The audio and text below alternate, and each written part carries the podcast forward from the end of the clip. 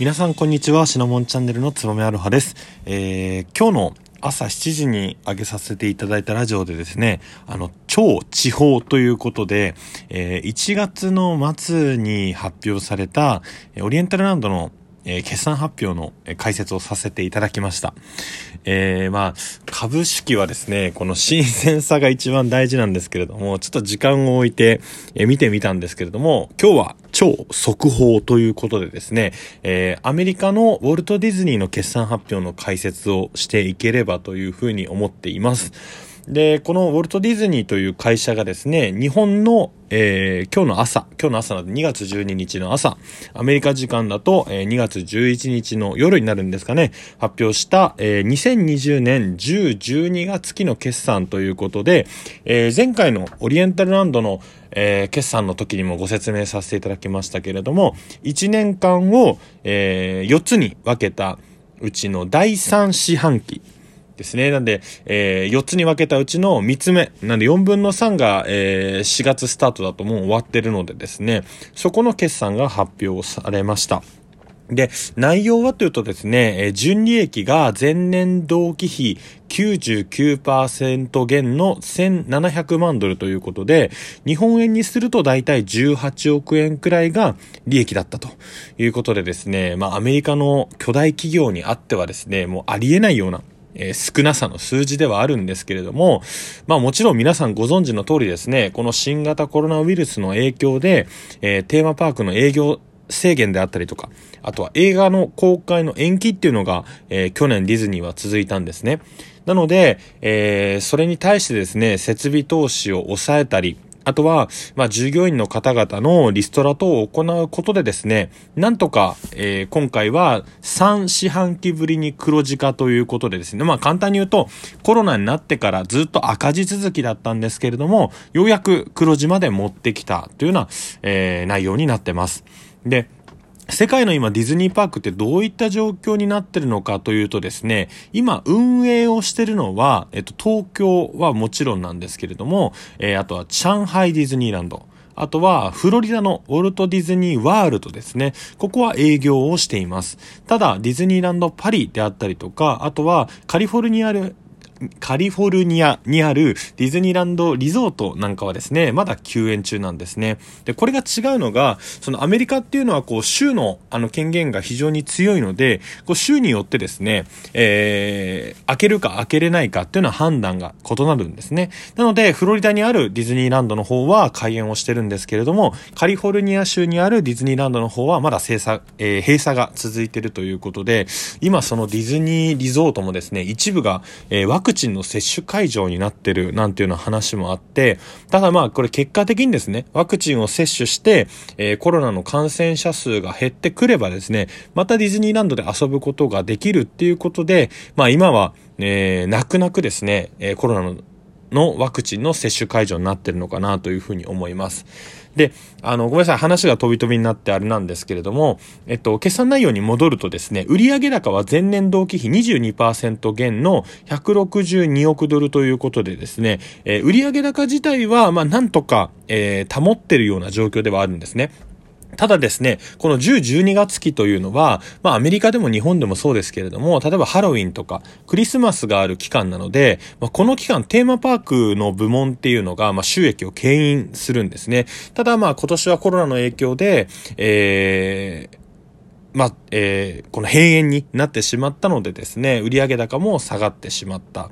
ということで、まあ非常に厳しいのかなと。で、このテーマパーク部門の売上っていうのは、前年同期比53%減の35億ドル。で、営業損益は1億1900万ドルの赤字だったということで、えーテーマパーク部門は非常にメタメタな状況になってます。ただ、ではディズニーはですね、えっと、どういった方法で、これ、えっと、黒字まで持っていったかというとですね、えー2019年の11月にディズニープラスっていう動画配信サービスをディズニーは始めたんですね。で、あの、当初始めた時はですね、えっと、まあ、3000万人に届かないくらいの数字、だいたい2000万人台だったんですけれども、それが徐々に徐々に数字を逃して、えー伸ばしていってですね、えー2020年の12月末時点で9490万人に会員数が達したんですね。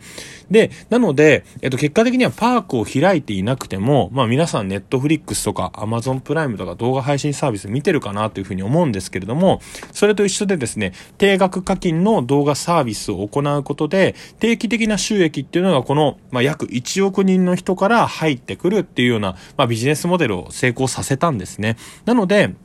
えー、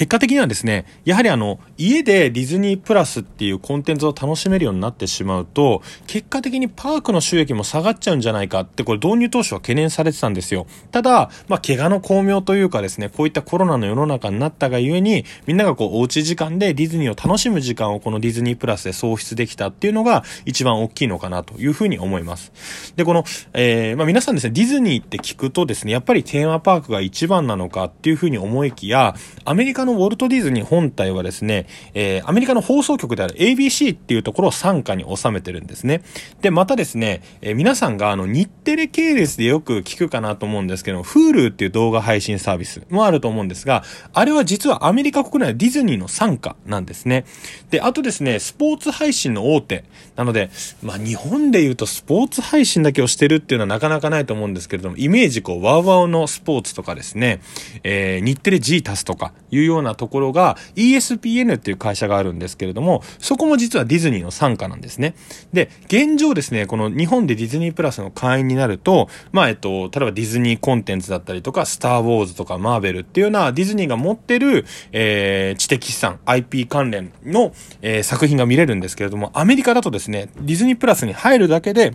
Hulu のコンテンツであったりとか、ESPN のスポーツコンテンツってにも入ることが合わせてできるので、そういった分、日本よりも非常にディズニープラスっていうのは魅力的なんですね。なので、こういった会員数の増加につながってるのかなというふうに思います。で、この11日に、えー、まあ、今日の朝ですね、あった決算発表で、このボブさんっていう、えー、最高責任者 CEO はですね、やっぱり、こう、ディズニーの知的資産っていうのが、こう、ディズニープラスの作品の脚本であったりとか、あとはキャラクターに幅と深みを与えてるということでですね、やはり今、ディズニープラスの会員に入るきっかけっていうのが、スター・ウォーズの派生ドラマであるマンダロリアンっていう、まあ、特別なスピンオフシリーズですよね。であったりとか、あとはですね、マーベルの、えー、この知的資産を利用した、えっと、ワンダービジョンっていう配信を始めてることによって、まあ、継続的に、えー、なんていうんですかね、えー、加入して、で、なおかつ、えー、これ、これを見たい。マーベルが好きだからディズニープラスに入る。スターウォーズが好きだからディズニープラスに入るっていうきっかけになってるのかなというふうに思います。